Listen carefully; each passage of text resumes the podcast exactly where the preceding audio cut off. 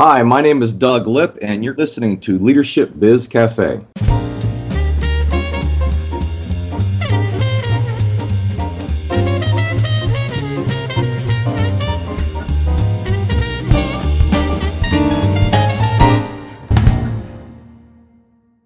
Hi everyone, this is Tanvir Naseer, and on today's episode of Leadership Biz Cafe, I'll be talking with Doug Lipp. Doug began his career at Disney as one of the trainers at the Disney University at Disneyland. He later served on the Walt Disney Imagineering team that was behind the creation of Tokyo Disneyland, where he also helped to create the first international version of the Disney University. Doug then went on to lead the training team at the corporate headquarters of the Walt Disney Company, the Walt Disney Studios. Since then, Doug has become an international keynote speaker and consultant on leadership, change, creativity, and global competitiveness. Doug is also the author of eight books on leadership, customer service, and international business, including his most recent, Disney U, How Disney University Develops the World's Most Engaged, Loyal, and Customer-Centric Employees, which will serve as the focus for today's conversation. Hi, Doug. Welcome to the show. Thanks, Tanvir. Pleased to be here today. Now, Doug, you and I have had the opportunity to meet in person a few months back, and we discussed some of the insights and experiences you share in your book about Disney University. And one thing I remember you talking about was how the heart of this book is the legacy of Van France, and in particular, how he helped to define the four circumstances that to this day serve as the compass and guide for how Disney continues to create that empowered, engaged workforce in their organization. So to help frame our discussion, could you share a little bit about Van and his four organizational values that drive Disney University?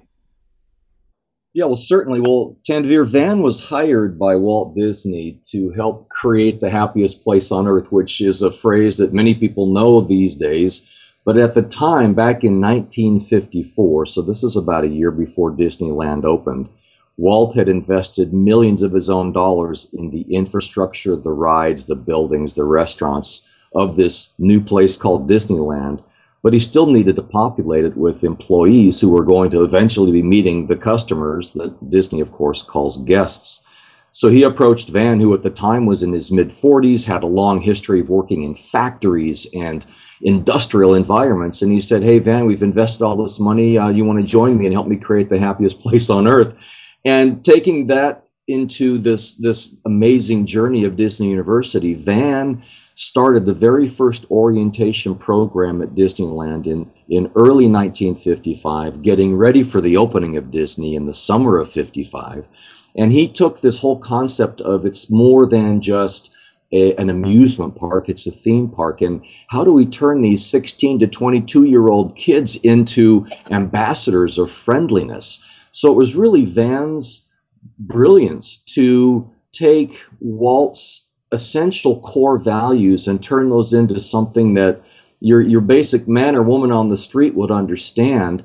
And he, he formulated the the new vocabulary that was based on show business. And he formulated all of these amazing concepts that to this day, Tanvir, are actually the, the foundation for not only the Disney University at all the Disney resorts and theme parks, but also starting in the mid nineteen eighties turned into a tremendous business, an offshoot called the Disney Institute, which is the for-profit side of the university that is available to everyone outside of the company as well.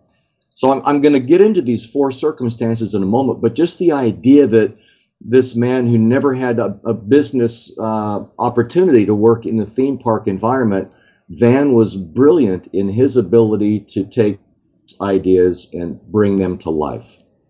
Now, the concept of the, the four circumstances, in, in Disney U, in my book, I write about one of Van's fundamental concepts, and it's about creating an organizational culture. And Van was one of the first to say that you can't just slap a new coat of paint on a dilapidated building and expect that building to all of a sudden meet building codes and stand up and, and be wonderful again. You have to look at the foundation. And there is a, a great quote from, from my book that I have from, from Van. He said, "It took more than a good idea to bring the Disney University into existence. In fact, this new baby in the corporate family might have died in the delivery room had it not been for certain circumstances. And those circumstances are, quite frankly, you have to be innovative and you have to have unabashed organizational support, leadership support. You have to educate and you have to have fun. You have to entertain. So in, again, it's innovate, organizational support, educate, entertain. And not that every organization has the exact same circumstances, but the point that, that Van was saying is that even with iconic characters like Mickey Mouse and Donald Duck, if we in the Disney University did not have organizational support and leadership support, this was, this program was not going to live. If we didn't have Walt Disney banging his fist on the table saying everybody must be educated, this wasn't going to live. And if you didn't have fun while educating, people are going to get bored, they're going to tune out. So one of the things that I find very important to think about for any of your listeners, any any organizational leaders, whether it's a for-profit or not-for-profit, is to really take a look at your organizational culture and see to what extent does it support training and education initiatives, to what extent is leadership massively involved, not just putting up posters or doing a quick little video intro to welcome to the company, but they actually get involved and they fight the battles for you so that everybody in the company has crystal clear direction as to what those values are. And that's really what Van identified in his words as the, the four circumstances that have led to almost six decades of success for the Disney University. Now, you know, you mentioned as one of the four circumstances is to educate, that we provide trainings for our employees, that they have these learning opportunities to understand what our organizational culture is all about. But as we, most of us know, when an organization has to deal with cutting costs, the very first thing to go in most companies is employee training, because we see education as being a benefit that we can provide in good times only, as opposed to a prerequisite for not only keeping our employees engaged, but to ensure our continued competitiveness in today's fast-changing environment. So this certainly does reflect the importance that organizational Disney has in providing those educational opportunities for their employees. But how do other organizations who don't have that as their core value ensure that they're protecting instead of cutting trading opportunities when faced with rising costs and declining revenues? Well, that's a really interesting question, because kind of at the at the tail end, you said if they don't have that, meaning education as a core value, quite frankly, Tanvir, I think any organization that doesn't value education will find multiple excuses for not conducting training. Because you and I know, looking around all the businesses around the world, I have rarely come into contact with any business owner who says, you know, Doug, I've got this massive problem. I have way too much money. I have way too many employees that are so fully engaged, I just don't know what to do. I'm pulling my hair out. Of course not. Everybody always has an excuse for why they can't, why they can't, why they can't. And I want to share with you another quote from Van, and this gives you an example or an indication of his can-do attitude, which is exactly what Walt Disney had, was a can-do attitude. I mean, you don't create the multiple Academy Award-winning movies and the The, the, the dynasty that Walt created by sitting back saying, I can't, while wringing one's hands. And this is a, a quote that I can remember Van almost yelling to us. I mean, he was in his sixties and the rest of us were in our thirties, and he had more creative uh, juice and energy in his little finger than we had in our whole bodies. And one of the things that he said constantly was, money might be tight, but creativity is always free. Money might be tight, but creativity is always free. So training doesn't have to occur in a classroom. Training doesn't have to be an eight-hour multi-projector big event. It could be a four or five-minute pre-shift meeting with your staff. It could be a quick meeting out in the field if you're working in a construction site, giving an employee a quick update on safety techniques before launching into the day's activities. It could be following up after a shift to do a debrief of what went well that day and a couple of things that could be improved upon. It could be daily in five-minute bursts. It could be weekly. It could be monthly. And so one of the things that I find is that if an organization at the uppermost levels of leadership truly believes in education, then you're never going to have the excuse of budgets or personnel. Uh, Van just called the excuse of budgets as simply an excuse. The, the value wasn't there in the first place, so the first thing we do is find excuses to cut. It's interesting that you're mentioning this quote from Van, because it reminds me of a quote you shared from Jim Cora, where he talks about how marketing is the time money you spend to get people in the door, and training, though, is the investment you make to ensure that they want to come back and to also make sure that your employees want to stay. Well, Jim would know. I mean, just to set the stage for, for your listeners and the folks with us today, is Jim was asked by Walt Disney to help start the Disney University with Van. And so despite the amazing creativity of a guy named Van, he also surrounded himself with men and women who had amazing capabilities. And Jim had a forty-three year career at the park. He retired as the chairman of Disney International. He was instrumental in starting Tokyo Disneyland, uh, Disneyland Paris, Hong Kong Disney. He really took the reins after Walt passed and after Van was out of the picture, and perpetuated those four circumstances that we already talked about. One of the challenges that I think a lot of organizations are struggling with is that when they achieve a certain level of success, their organizations and their leaders begin to narrow or limit their focus on things that serve to maintain that status quo, and they begin to lose touch with the values that guided and drove their actions to succeed in the first place. And that's why you write about how we need to find that balance of reinforcing what we're known for against what we stand for. Or I think you refer to it as being a balance between the mind and the heart, between things and values. Yes, it's capturing hearts and minds. And all too often I see in organizations where they they put up, as I alluded to earlier, posters, or they'll have wo- wonderful motivational speeches by a leader or an executive, but in the daily interaction, you don't see that coming to life. And so in the daily interactions, if what is written on posters, for example, our human resources are our most important resource, but in daily interactions, employees feel belittled or ridiculed, that's what they're going to believe. And so one of the things that Van ensured at Disney University was that it wasn't a standalone operation. It's kind of like quality control. Quality control is not a department. If it's a department in a factory, then you're in trouble. Quality control has to be a philosophy that permeates every aspect of any organization, as with training, as with guest service. So as an example, when we would have new hire orientation at Disney University when I was in charge of training, one of the things that we talked about was cleanliness and how everybody needs to know that our customer base truly values a clean environment. Your uniforms are clean, the environment is clean, the bathrooms are spotless, and we would show pictures, for example, of Walt Disney picking up trash. We would have videos, we'd have discussions, but really this was still in a training environment. So that's still at the head level. Now to get to the heart level, that emotional level, we would take our new hire employees into the park at Disneyland or Disney World for about an hour of a of an on-stage tour, we called it. So it's really walking through the property during business hours. So you might have eighty or ninety thousand people in the park. And our primary goal during this time, Tanvir, was for our new hires to see multiple examples of non-custodial personnel.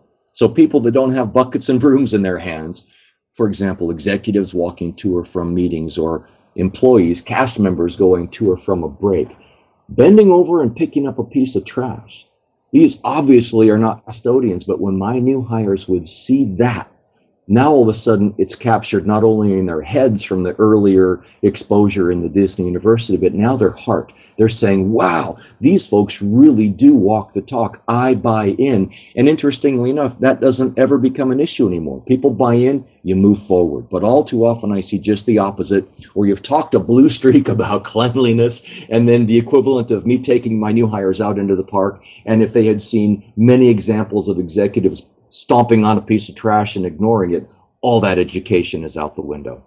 Absolutely. You know, it's interesting that you mentioned the lessons the new hires get, because one of the ones that also stood out for me and it really resonated with me was how new employees are taught that it's the Disney parks that are the star and everything else plays a supporting role.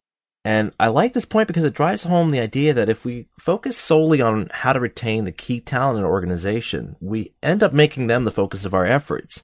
And subsequently, we can easily overlook how to engage, empower, and even stretch the core competencies of our other employees so they can become valued contributors to our shared purpose. And I also like it because by communicating and exemplifying that our shared purpose is the real star of the organization, where we see executives actually being willing to pick up the trash because cleanliness is a part of our shared purpose, and creating that kind of an environment that people feel welcome. It's a happy place for people to come and have a pleasant memory with their families. It does become easier for employees to care and feel invested in what they do because they can see and understand how the collective efforts of all of us, not just the frontline employees, but all the way up to management, are being done to serve making our shared purpose a reality.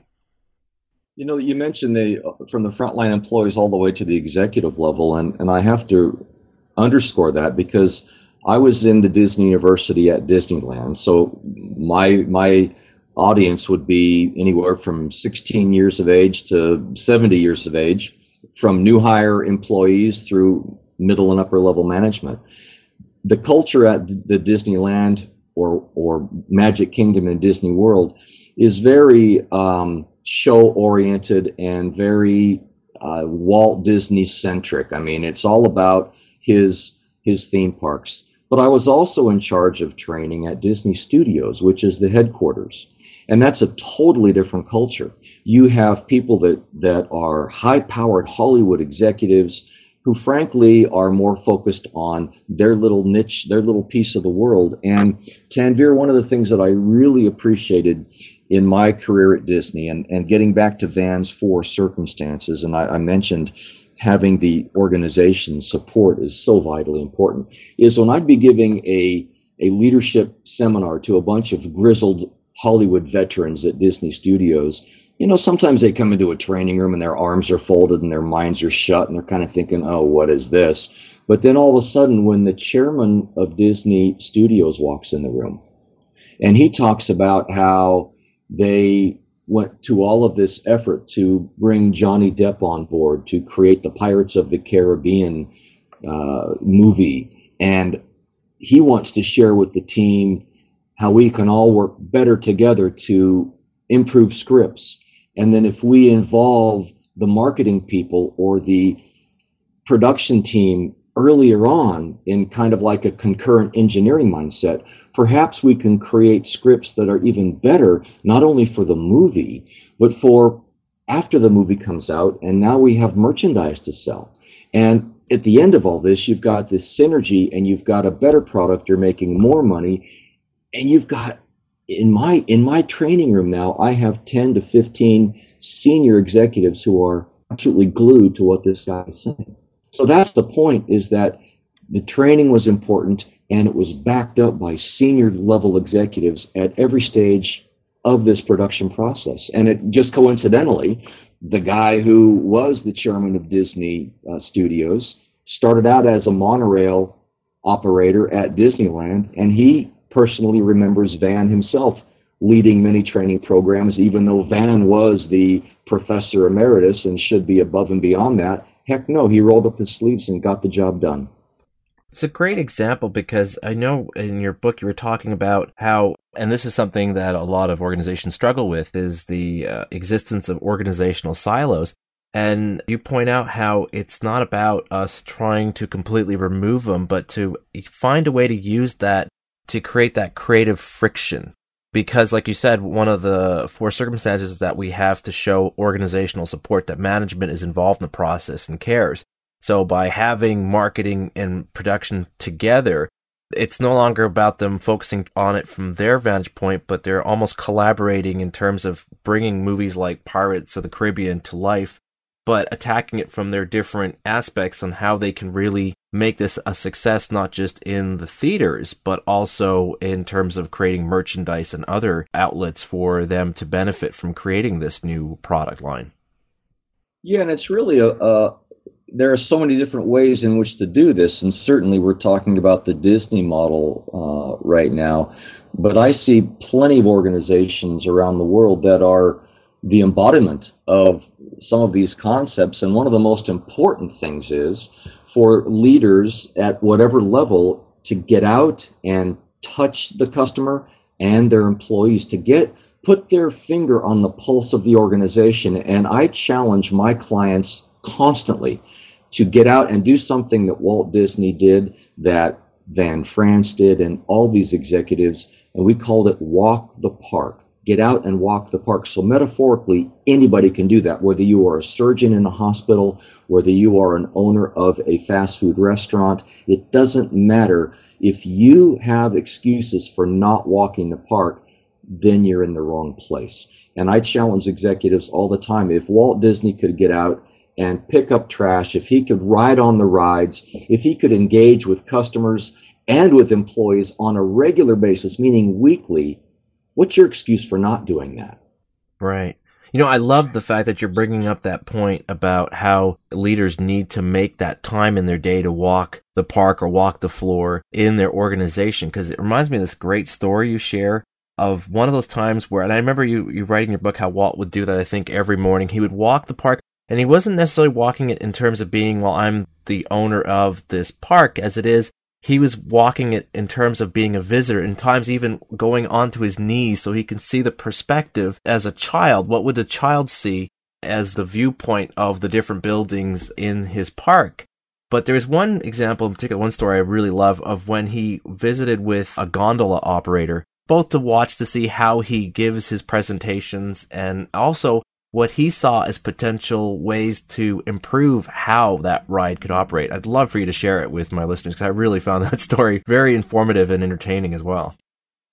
Well, certainly, Tanvir. One of the, the other phrases we used at Disney a lot is to say, let's keep plussing the show. Plussing meaning improving, so plus versus minus. So Walt would say we have to keep plussing the show, because if we ever lose our guests, it will take ten years to get them back. So he was the person who would lead the charge in plussing the show as a role model. So, for example, as you say, he would walk the park not only during business hours, but he would also descend from his apartment on Main Street and at Disneyland, and he would come down at one, two, three in the morning to interact with the maintenance or custodial cast members who are working on graveyard shift and ask them questions. So the, the story that you're referring to is one of the gondola operators on the Skyway, who at the time was about eighteen, nineteen years of age, was busy loading and unloading gondolas, and it was in the winter season, so it wasn't really busy. And at one point he looked over his shoulder and he saw Walt sitting on a bench kind of in the back behind the loading area, and he thought, uh-oh, there's the boss. And he'd heard of these opportunities where Walt would suddenly appear and then he'd start asking questions. And so he kind of took a gulp and thought, okay, there's the big boss. And Walt said, hey, Tom, you have a minute. I see that, you know, there's a, a little lag in, in guests on the gondolas. And he said, well, sure, Walt. You expect him to say, no, I don't have any time. He said, sure. And Walt said, you know, you run this Skyway every day. Thousands of guests on and off the gondolas. We're thinking about improving this. We're thinking about plussing the show for the Skyway. And since you run this every day, you know better than anybody in the organization what works and what doesn't. So, Tom, what do you think we should do to improve, to plus the show for the Skyway? And Tom said, well, Walt, you know, when I load and unload guests, one of the most common problems I have is they bump their heads on the roof. It's not high enough. People get on or get off, and they're not busy looking at their heads, they're looking at where their feet are, and I'm constantly apologizing because they're bumping their heads on the little overhang. I think we should raise the roof on each gondola. And Walt thanked him, got on the gondola, and bumped his head. But the key point here, Tanvir, is that in the ensuing months, when that attraction was improved, this feedback was taken into account, and they did, the engineers did indeed raise that overhang, that roof on each gondola on the ride. You know, I love this story because it brings the important point that how often we overlook how valuable the insights and experience of our employees are, because they see firsthand the gaps in what we're doing and what incremental and at times significant changes we should be making that can help us elevate our offerings so that we're not just competing or treading water, but that we can now rise above. And like you said, using the Disney phrase, we're plussing our show. And I also love how the story of Walt reminds us of how the ability to transform the vision we have for our organization into reality is really dependent on the collective efforts of all of our employees and being willing to hear and understand what they see as the obstacles that are preventing us from achieving that goal. And that's really the key, because if it's if it's dependent on a policy or dependent on a supervisor always writing employees, then it's not a collective approach. But just getting back to that example of picking up trash, can you imagine if you had to rely on a relatively small number of custodians to keep Disneyland or Disney World clean with the hundreds of thousands of guests? That's an impossible task. But now when you have thousands of cast members going to and from breaks, going to and from their shift, looking with a keen eye to picking up trash, all of a sudden you have that multiplier effect that can be found in any part of the organization if people buy in. This is reminding me of another story that you share in your book of a janitor named Timothy, and how on one day when he was sweeping the grounds, he heard this boy crying, and he looks over and he sees that the boy's crying because he had dropped his bag of popcorn, and the dad is, you know, basically chastising the boy for being careless and dropping it. And Timothy walks over to the boy and he kneels down to his eye level and tells the boy he's sorry about the popcorn, and that Mickey Mouse had saw that the boy had dropped the popcorn and knew he must be sad. And so Mickey Mouse wanted this boy to have this new bag of popcorn, at which point Timothy pulls a new bag of popcorn from behind his back to give to the boy.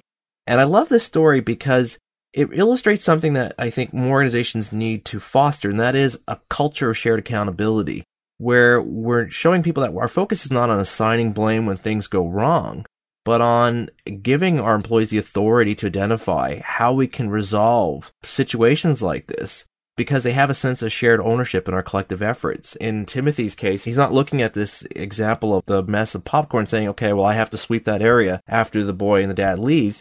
He's thinking, my goal here is to help create the happiest place on earth. And clearly at this moment, the father and the son are not living in that kind of an environment. So what can I do? And he didn't have to go ask his supervisor, would it be okay if I do this? He felt like he had the authority to resolve that situation and live up to their shared purpose, that vision of creating that happiest place on earth. Yeah, and the key here is that every cast member knew that they were empowered to solve the most commonly occurring problems. And this is really going to be a decision by any company owner or any team of leaders of any organization, is not every day is going to go perfectly well. We talked about it at Disney. When things don't go according to script, like in a movie, they don't go according to script because this is a live production every day. Things are going to go sideways. How do we resolve those problems? And one of the fundamentals of this concept of entertainment that, that Van would talk about and many of the leaders would talk about is kind of found in, in this other quote that I have in the book is, is this, is the business we're in, if we can't have fun, how could we expect the public to have fun? So whether you're a sweeper or a security officer or whatever, if you see that child crying and that popcorn is spilled, you've been trained to not only approach that child, but to kneel down and get on his or her eye level. And as soon as the employee would kneel down to this next to this child, the child stops screaming. So there's win number one. And then when you pull out this free box of popcorn and say, hey, buddy, do you mind if, if I give you this free box of popcorn because Mickey wants you to have it? All of a sudden, the kid is beaming, as are his or her parents, as are fourteen or fifteen other guests. And so when you think about the price of a box of popcorn, maybe it's twenty-five cents, and maybe it costs the guests four dollars. The margins on popcorn are pretty, pretty darn good. But the point is this, the return on investment is multiple times higher than that. I have five, ten, fifteen, twenty guests who are thrilled. They're going to talk more about that box of popcorn example than the multi-million dollar ride system that kept them safe on Space Mountain. And I have a cast member, I have an employee, minimum wage employee who is absolutely thrilled beyond belief. He or she is now going to be going through the park during their daily job, but they're going to be looking for other opportunities to turn around what could be a negative into a positive, not only for the guest, but also for himself or herself. And all too often I see leaders and owners who will say, yes, empowerment is a good thing, but then they draw the line in the sand and they handcuff their employees who then cannot solve the most mundane problems. For example, I'm sure that you've experienced this. When I go to a restaurant and maybe I have a two for one coupon, and at the end of the meal, I give that two for one coupon to the employee, and they say, oh, I'm so sorry, the coupon just expired five seconds ago. Well, how silly is it that we would have to have a discussion about that? Just take care of the problem. I'm not suggesting that throwing free things and comping customers is the all-ending answer. In fact, if you have to comp or give away too much stuff, it's an indication of much deeper, more onerous operational challenges. But I see too many examples of frontline, mid-level, even senior managers not being able to take care of things that at their level should be no-brainer. Right. And, you know, I'm actually glad that you brought up the idea that we need to recognize the fact that things will go wrong. Because whenever we do talk about a storied organization like Disney or other thriving organizations like Zappos or Southwest Airlines, it's easy for us to focus on their successes and their triumphs in the face of today's economic challenges. But in your book, you also share a time when things weren't going so well at Disney, when employee morale was extremely low. They were experiencing a high turnover rate that left them scrambling to try to find replacements. But of course, as we see now, that Disney has managed to overcome that challenge that many organizations are currently struggling with today, and that they're now basically become this entertainment juggernaut that keeps growing and evolving. So how did Disney overcome this dark period in history? How did they get their employees back on board and committed to that shared purpose after taking this hard stumble? Well, you know, it's interesting. When when Disney World opened in nineteen seventy-one, Magic Kingdom, you've got the any kind of a grand opening for any organization is going to be met with two things: uh, amazing excitement, and then crashing and burning afterwards. It's it's kind of like the honeymoon, right? Once the honeymoon's over and you're grinding it out in your daily life, it's not nearly as fun or sexy. But you have to make it fun and sexy, despite that eventual crash of, of anybody after this momentous occasion. And really, this is, I think, indicative of any organization, but it, it reinforces the four circumstances that we've already talked about. Is at Disney World, one of the things that the director of the university, and the director of the university, coincidentally, was the man that we've already talked about who worked with Walt to improve the ride on those gondolas when he was a teenager. He aspired to becoming the director of all Disney universities, a guy named Tom Eastman, wonderful man. And he talked about how the turnover rate, the employee uh, abandonment rate at Disney World had gone from what the, the industry norm would be around fifty-five percent, and it had spiked to close to eighty percent, eighty-three percent I think it was. So the, the turnover rate was really high, and the environment wasn't as fun as it really should have been. So to make a long story short, Tom and the Disney University realized they could not drive the improvement alone. It had to be, as we've said before, a collective operation with people in operations, people in engineering, the whole team. And what was amazing is when he brought this up to the leadership of the company, and at the time, the president of outdoor entertainment was a guy named Dick Nunis. Dick was a devotee of the university. Dick was Van France's very first hire. So Dick knew the importance of leadership, leading the charge, and not being afraid to roll up their sleeves. So he looked at the symbolic nature of the Cinderella Castle in the middle of the Magic Kingdom. He said, the Cinderella Castle is our symbol of the organization. How many of our vice presidents of operations have even visited the Cinderella Castle? So to make a long story short, this guy Dick Nunis and Tom Eastman decided to have a series of meetings every single week in Cinderella Castle. And this was not an opulent room. This was actually a room that was left over from the construction days. And the point is, is that on a weekly basis, the senior vice presidents of every division would ascend multiple levels of stairs or go up a rickety old construction elevator to the top of Cinderella Castle, from which they could see their metaphorical kingdom. And they were talking about the challenges that they had with overcoming employee morale problems. And they needed to get back out and connect with their constituents, and through a number of efforts to conduct employee surveys and to go out and walk the park as Walt had done, in a in a relatively short amount of time, that ridiculously high turnover rate of eighty plus percent dropped to about twenty-eight percent. And it took them it took them a couple of years to really work on this. So two years' time, they had a, about a sixty-six percent relative reduction in turnover, which is amazing if you think about how much it costs to hire and train qualified personnel. If you can reduce their turnover by that much of a percentage, you've more than paid for the efforts. But the key is every organization has something that symbolizes what they're all about. And does ownership, does leadership leverage that to make sure that they stay engaged with their employees as well as their customers? This kind of exemplifies the common theme running through our whole discussion today about how our organizational values that we use to define and exemplify why we do what we do has to exist not just in those moments when we are doing our jobs, but it should really exist as a living embodiment of everything we do, both within the walls of our organization and outside. And there is a great example you share referring to the community outreach work that Disney employees volunteered to do, and how when they approached it, they took those organizational values to how they operated, because they saw that our values shouldn't just guide our actions and our words and our efforts inside the organization. It should guide everything we do, even outside, because this is the reason why we do what we do. And the work we're doing outside in the community is a reflection of that. You're right. In fact, it's an interesting story in, in the Disney University book. The mayor of San Francisco, a man named Art Agnos, actually called the Disney University asking for help with the homeless problem in San Francisco.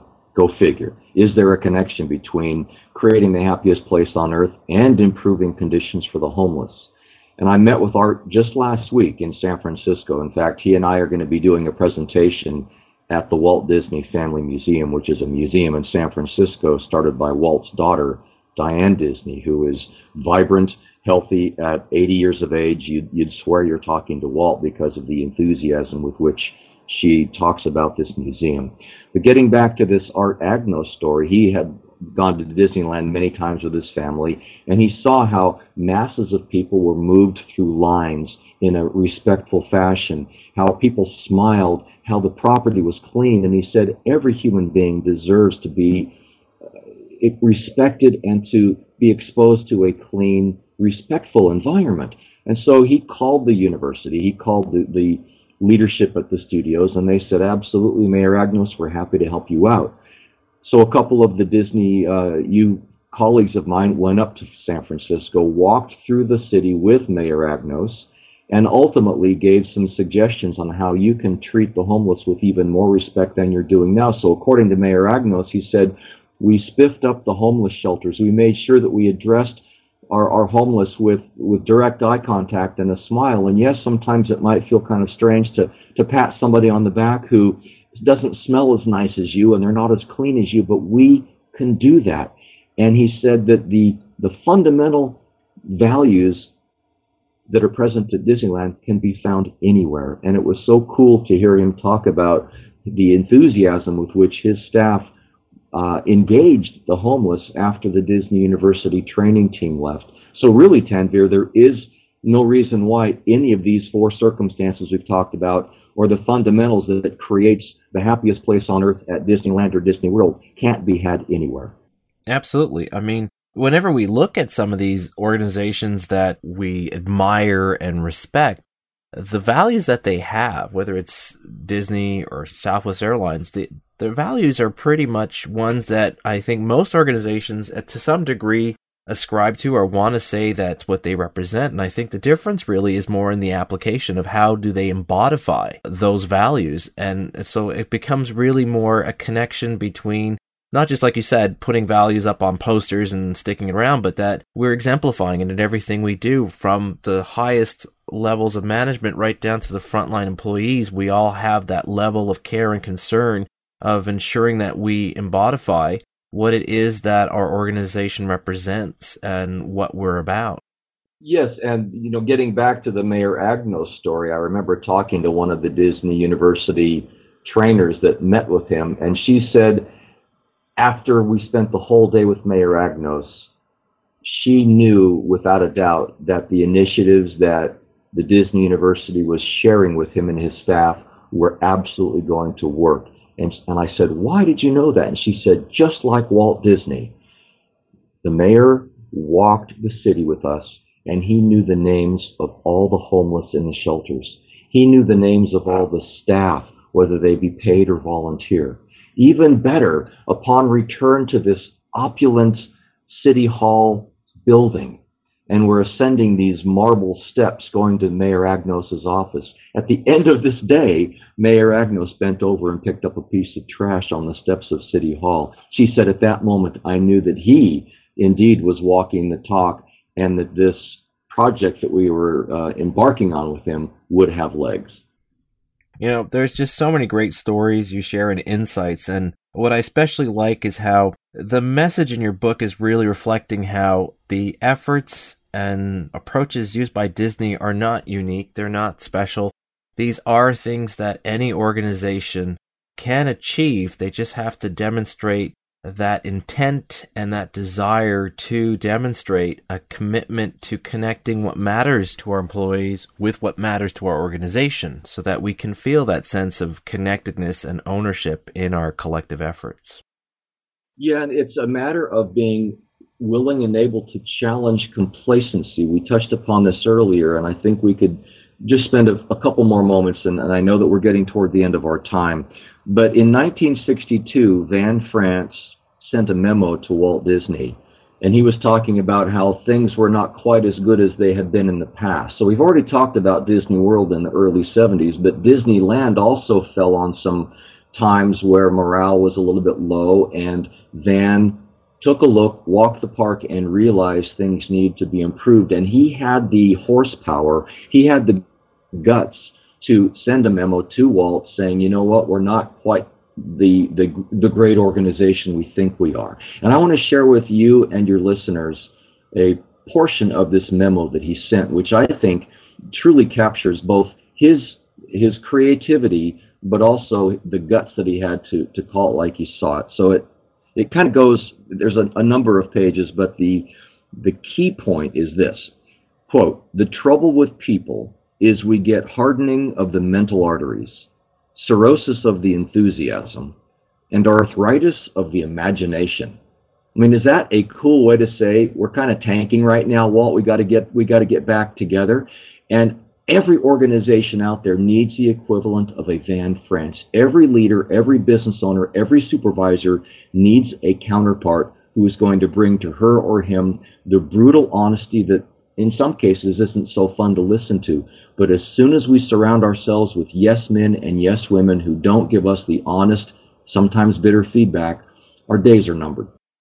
Absolutely. And I love that we're capping off this conversation with this wonderful quote from Van, since it was his four circumstances that have helped to define those organizational values that have helped Disney to be so successful over the last several decades. You know, Doug, every time we have a chance to connect and talk about the Disney University and the way they approached empowering employees and training them to uh, connect what their values and what the organization is about uh, with what they do, I always find it very insightful and enlightening. And I'm just really grateful you took the time to share some of your insights and experiences and great stories with my listeners. Well, I, I appreciate this very much, Tanvir, and I, in, in, in due respect to Walt Disney, I'd like to, to wrap up my piece with a quote from him that really does embody the the four circumstances we talked about, and especially the educate and entertain portion.